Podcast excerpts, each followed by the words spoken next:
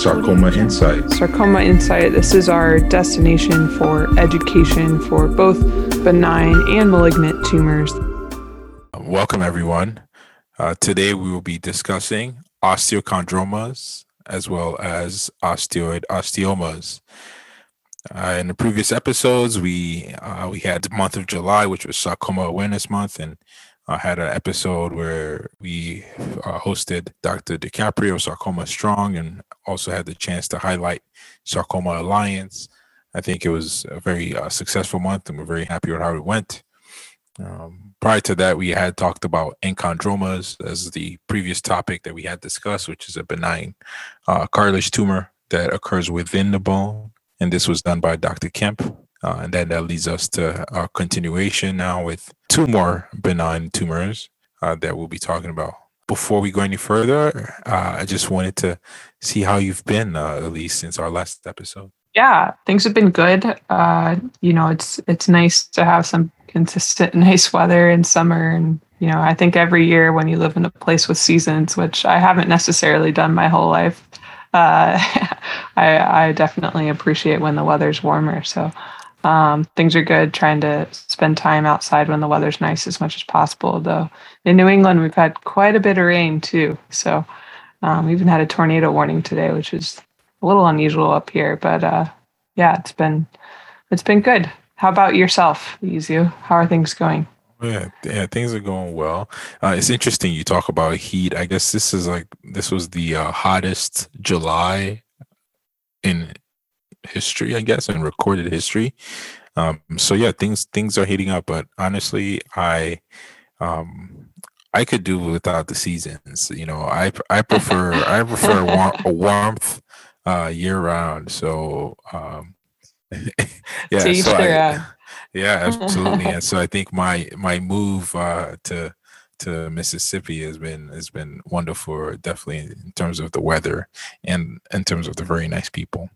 And do you want to tell us more about your move to Mississippi? And I think that's you have some very exciting news to share with that. Yeah. So I'm an assistant professor here at the University of Mississippi Medical Center in the Department of Orthopedics.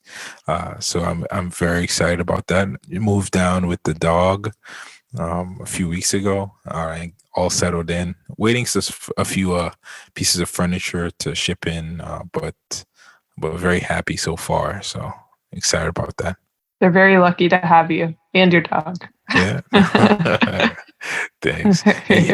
And you have some news too. Did you you recently finished fellowship? So I finished the second and last fellowship. Well, at least out of a formal fellowship, I should say. I'm hoping to do a traveling fellowship in the future, but obviously with COVID, the kind of plans for that have been on hold. But yes, I finished my adult hip and knee reconstruction fellowship at Brigham and Women's Hospital in Boston. And I've been sticking around actually at the hospital to continue to help out with the trauma service there, which has been fun and exciting, doing some good cases. Obviously, trauma is very busy in the summertime. And so I've had some challenging but exciting cases that I've done. So it's been good. But That's wonderful. I mean, you touch on a good point, which is you're planning even to do another traveling fellowship soon, in that in medicine, we are pretty much lifelong learners and always learning and always trying to add to our knowledge base and improve. So absolutely. Good stuff. Always learning. That never ends.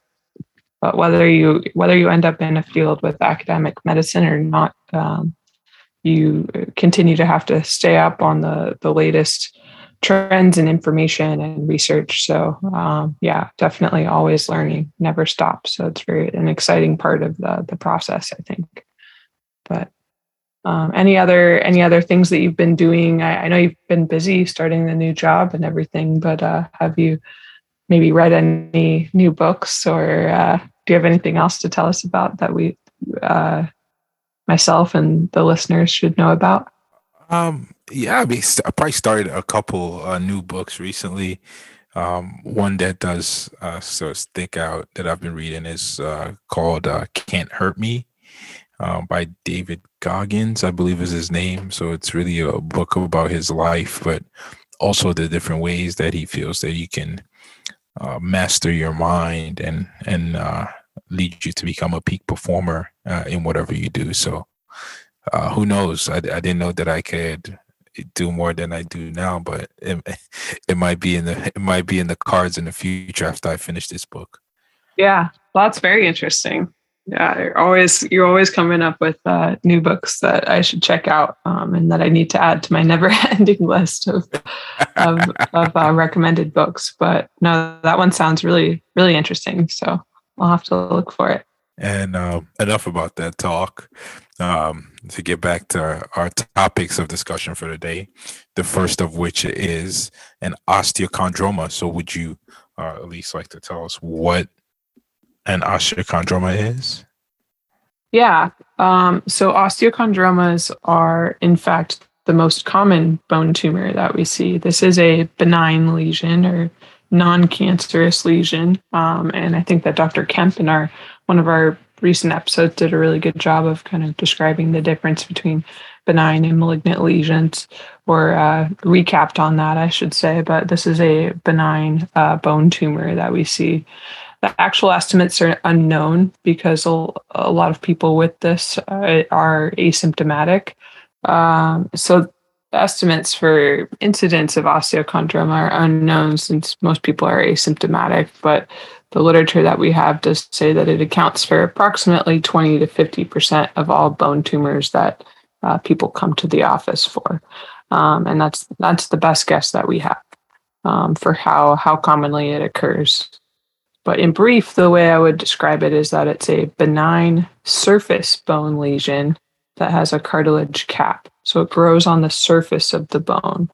And there's different types. It can be either have a stalk, we call that pedunculated, or it can be more within the bone. We call that sessile usually. But the defining feature of it, and this is important both for our learners who may be listening as well as patients, they may hear this when their doctor is describing it, but it has corticomedullary continuity. So that's how we define an osteochondroma on imaging, is that the outside of the lesion and the inside, so the cortex and the medullary component, are continuous with the bone. So that's like our key term, I would say, corticomedullary continuity. Yeah, I feel like we're going to come back to that word. I guess, would it be one word or two? Those two words again over the course of this episode. Yeah, that's definitely a key phrase to know with osteochondromas. And so our other topic today is an osteoid osteoma. So, Easy, do you want to describe for us what an osteoid osteoma is? Yes. So osteoid osteomas, they are benign lesions. So they are non-cancerous lesions. And they are really an area of bone that has a certain degree of increased vasculature, so increased blood flow, as well as some change in the bone formation around the area, which leads to what's called sclerotic bone. The combination of these things can be painful, and it's been shown to be related to previous trauma or inflammatory processes. It's not really certain, but we do know that they account for approximately 10% of all benign tumors of bone. Yeah, exactly. And again, so I think just to highlight, these are both benign processes. These are benign bone tumors, and that's the common linkage between these two lesions that we're talking about today. And at least who would get diagnosed? And if you can answer this for me, who would be likely to be diagnosed with an osteochondroma or even an osteoid osteoma? Yeah. So we'll start with osteochondromas. These are commonly seen in young patients. So this could be in their teens to 20s, probably the second to third decade of life. And that's a common demographic in which we see them. But other patients that we'll see them in as well is patients who have a syndrome called MHE, or multiple hereditary exostoses, or familial osteochondromatosis. This is an autosomal dominant process, and it occurs in approximately 1 per 50 to 100,000 people.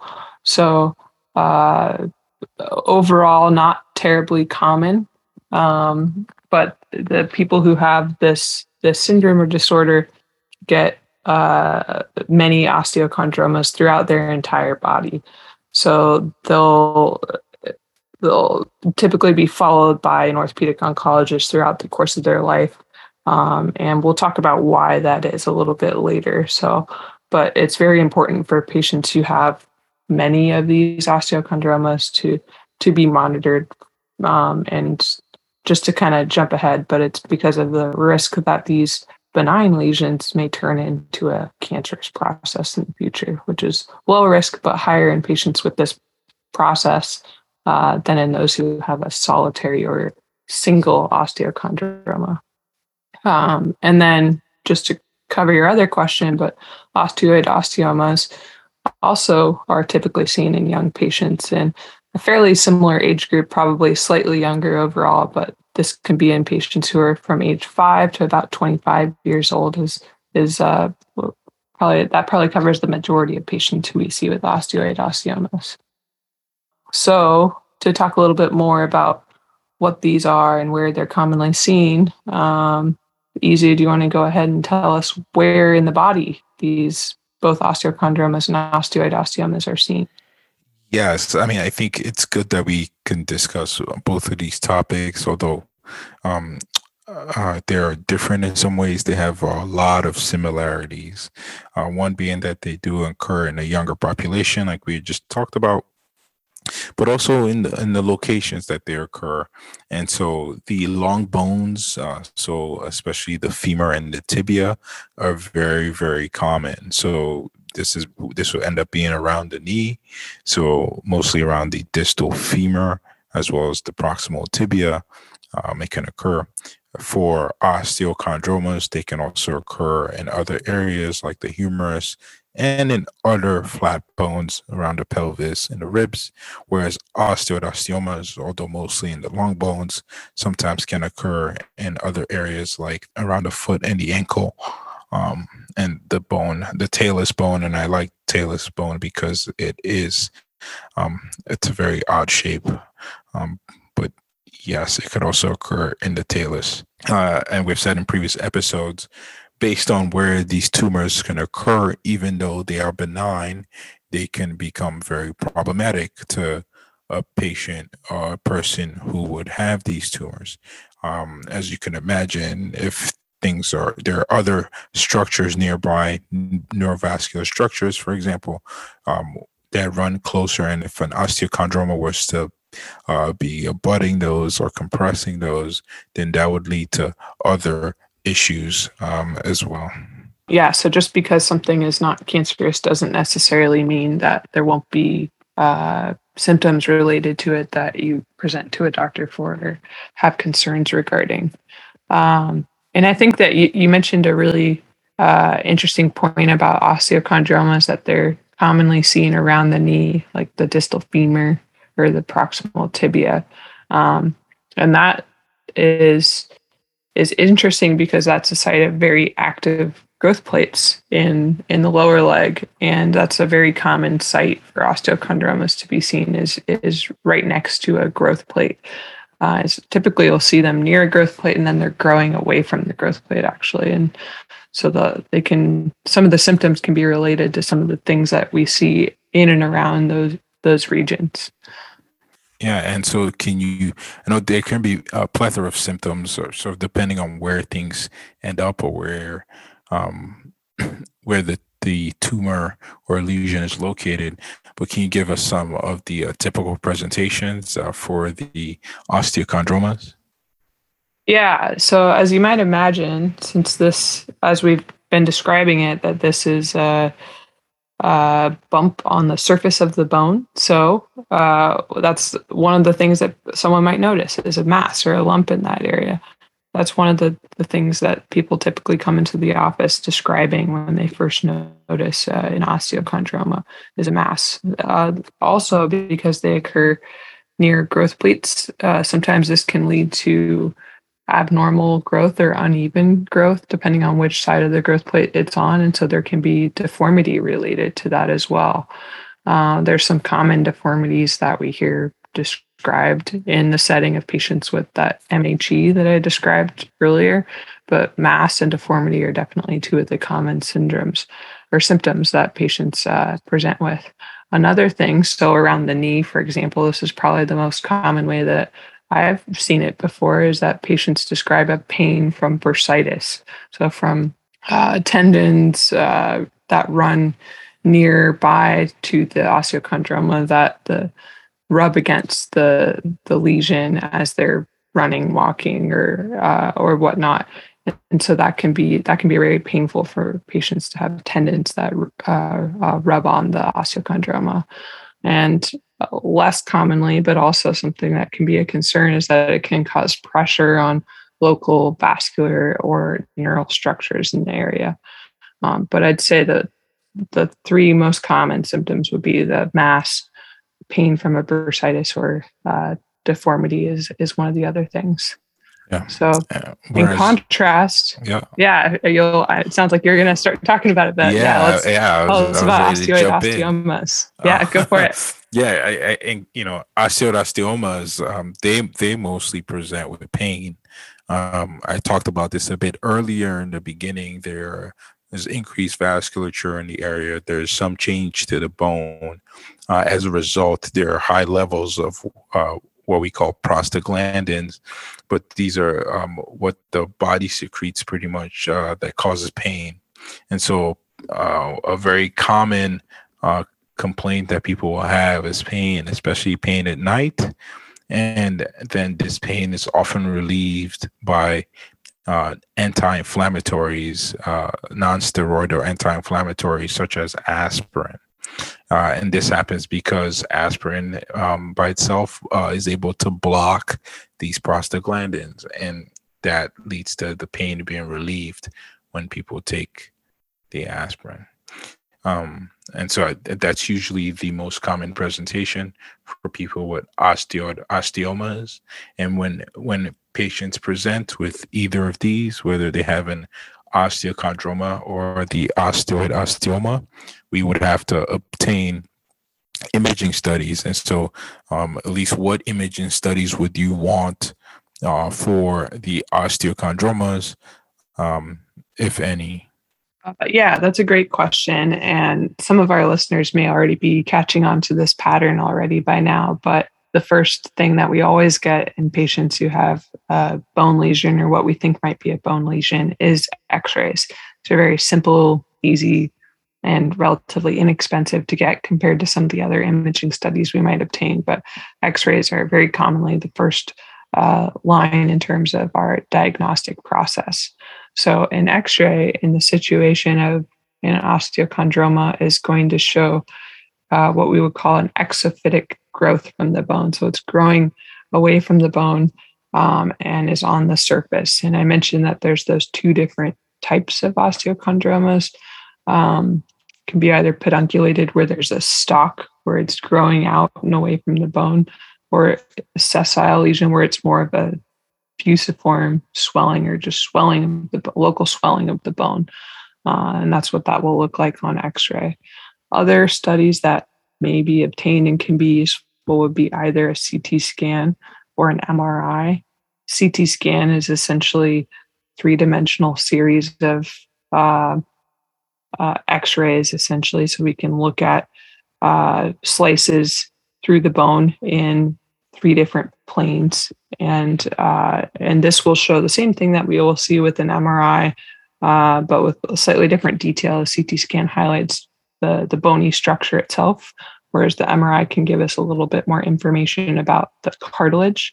But this will show that growth from the bone along with the cartilage cap in very good detail. And again, our phrase that we said we'd be highlighting throughout the episode, but you'll see that corticomedullary continuity very clearly on X-ray, CT scan, and MRI. And that's very important.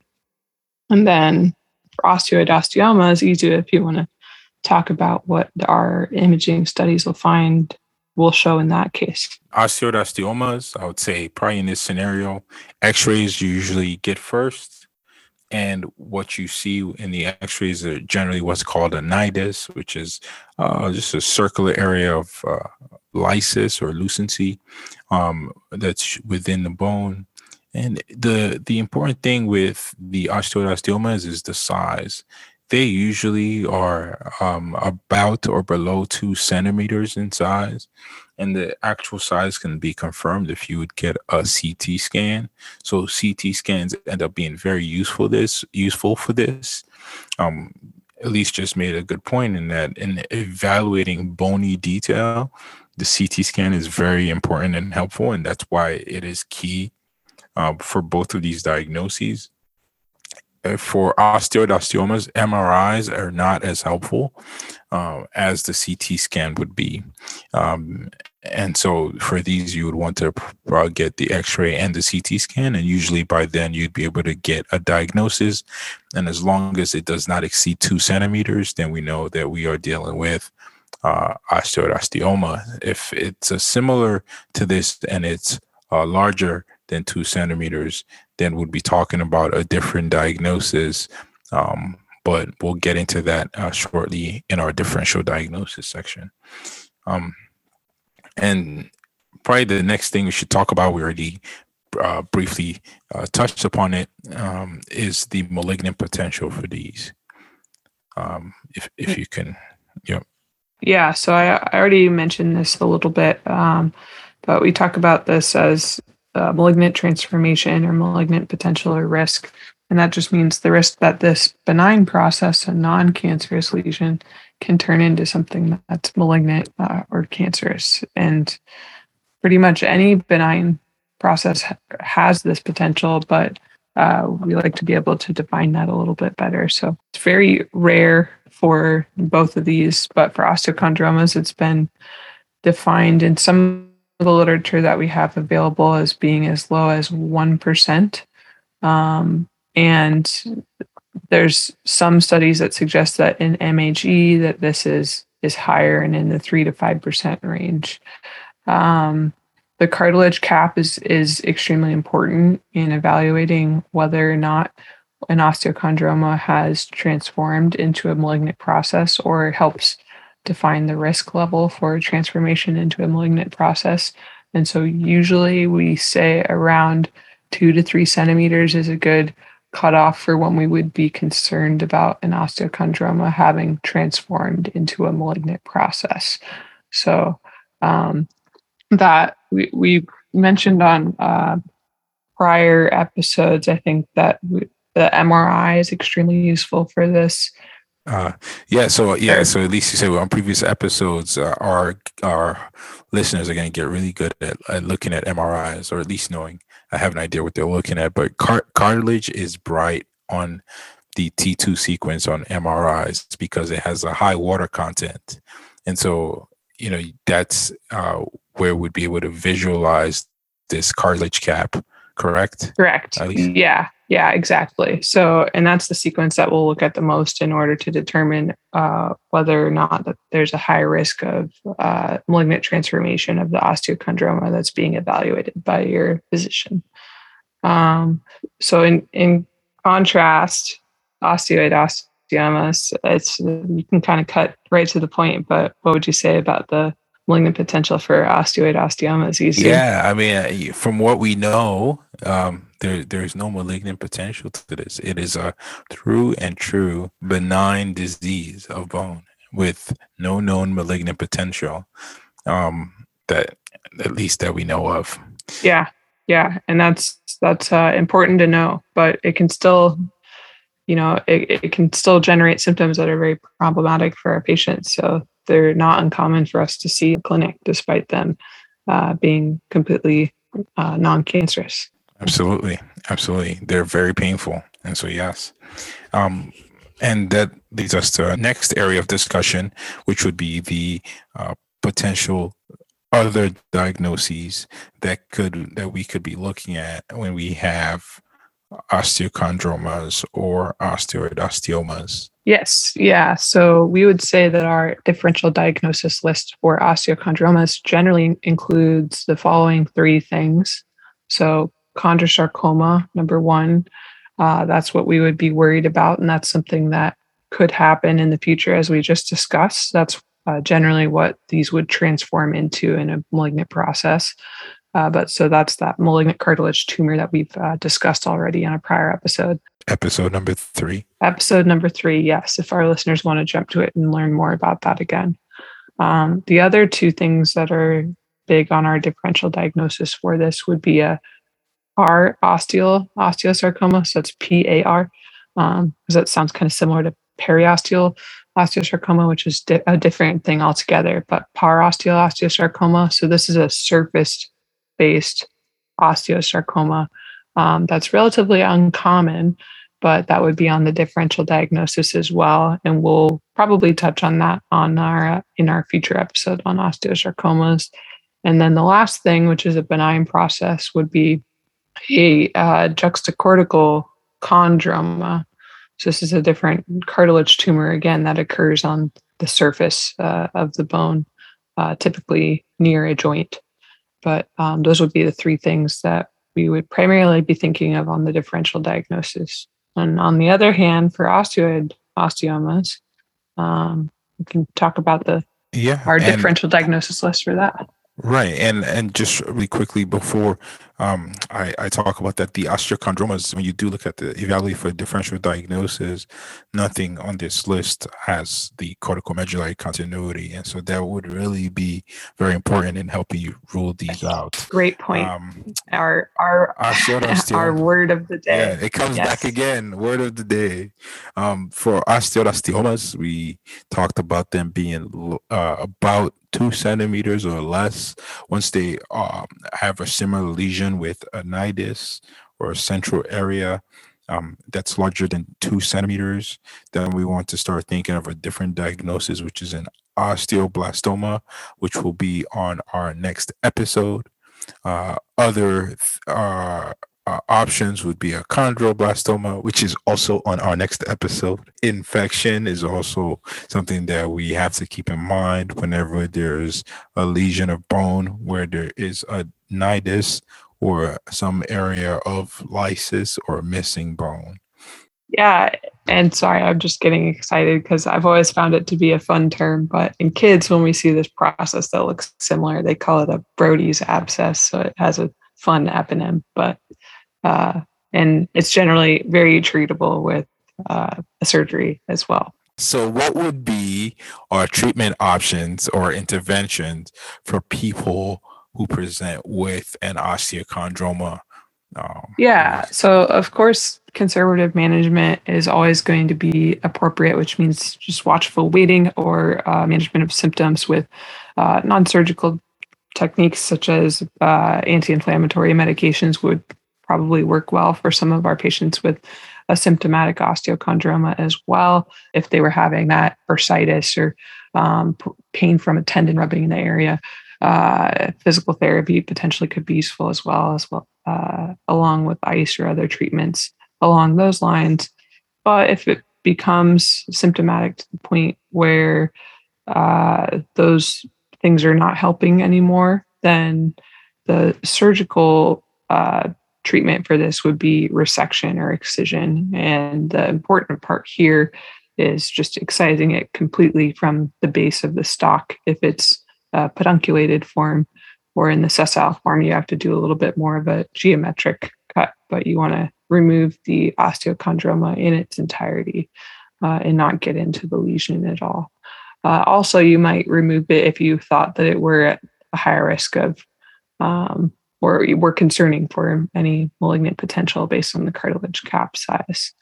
So I think that kind of brings up a good point when we're talking about the risk of malignant potential. We always wonder whether or not there would be a role for biopsy. I think that most people would feel that biopsy in this situation is generally not extremely helpful. Usually that cartilage cap size is what we would say would be the most useful when determining whether or not there could be a risk. And if there were a concern, most people would not biopsy it, but would in fact just excise the lesion of concern for an osteochondroma. Right. Would you agree with that, or anything different to say? And then have it evaluated under a microscope. Under the microscope for final diagnosis. And the treatment is pretty similar for osteoid osteomas, that they can get excised. Another treatment option for osteoid osteomas, or they can undergo ablation or radiofrequency ablation, which is performed sort of through the skin with small incisions or percutaneously can be done. And these also can go away on their own over time. And really, for this, it's not really a role for biopsy. And often, you can get an idea with the history as well as the confirming imaging. And, I guess rarely if you cannot get the proper imaging or diagnosis based on history, then maybe a biopsy is necessary. But it's rare that will be the case. These are benign lesions, so in terms of surveillance, there's not much for them. There is a slight chance, extremely rare chance, that the osteochondromas could recur or grow back from where they've been taken off, but that is rare. Generally, kind of as mentioned, that would be if it were incompletely excised in any way where the cartilage cap was violated at some point, and that would generally be when that could occur. But yes, I agree, it's extremely rare. Exactly. And then same for the osteoid osteoma. It's not really surveillance in any way. So we should summarize some salient points for this episode. So I'll talk about some of the highlights for osteochondroma, since I think I took most of the questions for that. So again, we'll go back to our vocab term of the episode, and that is that corticomedullary continuity is what defines osteochondromas on imaging and helps us differentiate it from other concerning cancerous lesions that could look otherwise fairly similar. That corticomedullary continuity is extremely important for defining what this lesion is. The other important point for osteochondromas is that they have a small but real chance of malignant transformation. And osteoid osteomas are benign bone lesions with no known malignant potential, and they are painful, and they present with night pain that is often improved with non-steroidal anti-inflammatories, and this is a result of the prostaglandin response that does occur at the area of that nidus and lesion, and I think those are probably the main things for this. Definitely. I think this was a great episode covering two very common benign bone lesions today. Absolutely. my favorite word. Catchphrase. And, it is important to note that every patient's case is unique, and the treatment for each diagnosis is dependent on the discussion with your team of physicians. If you would like more information, please feel free to check out the links on our episode description. Thank you very much for listening to this episode of Sarcoma Insight. If you enjoyed the show, please make sure you hit subscribe. Follow us on Instagram and Twitter. Next episode, we will be discussing osteoblastomas and chondroblastomas.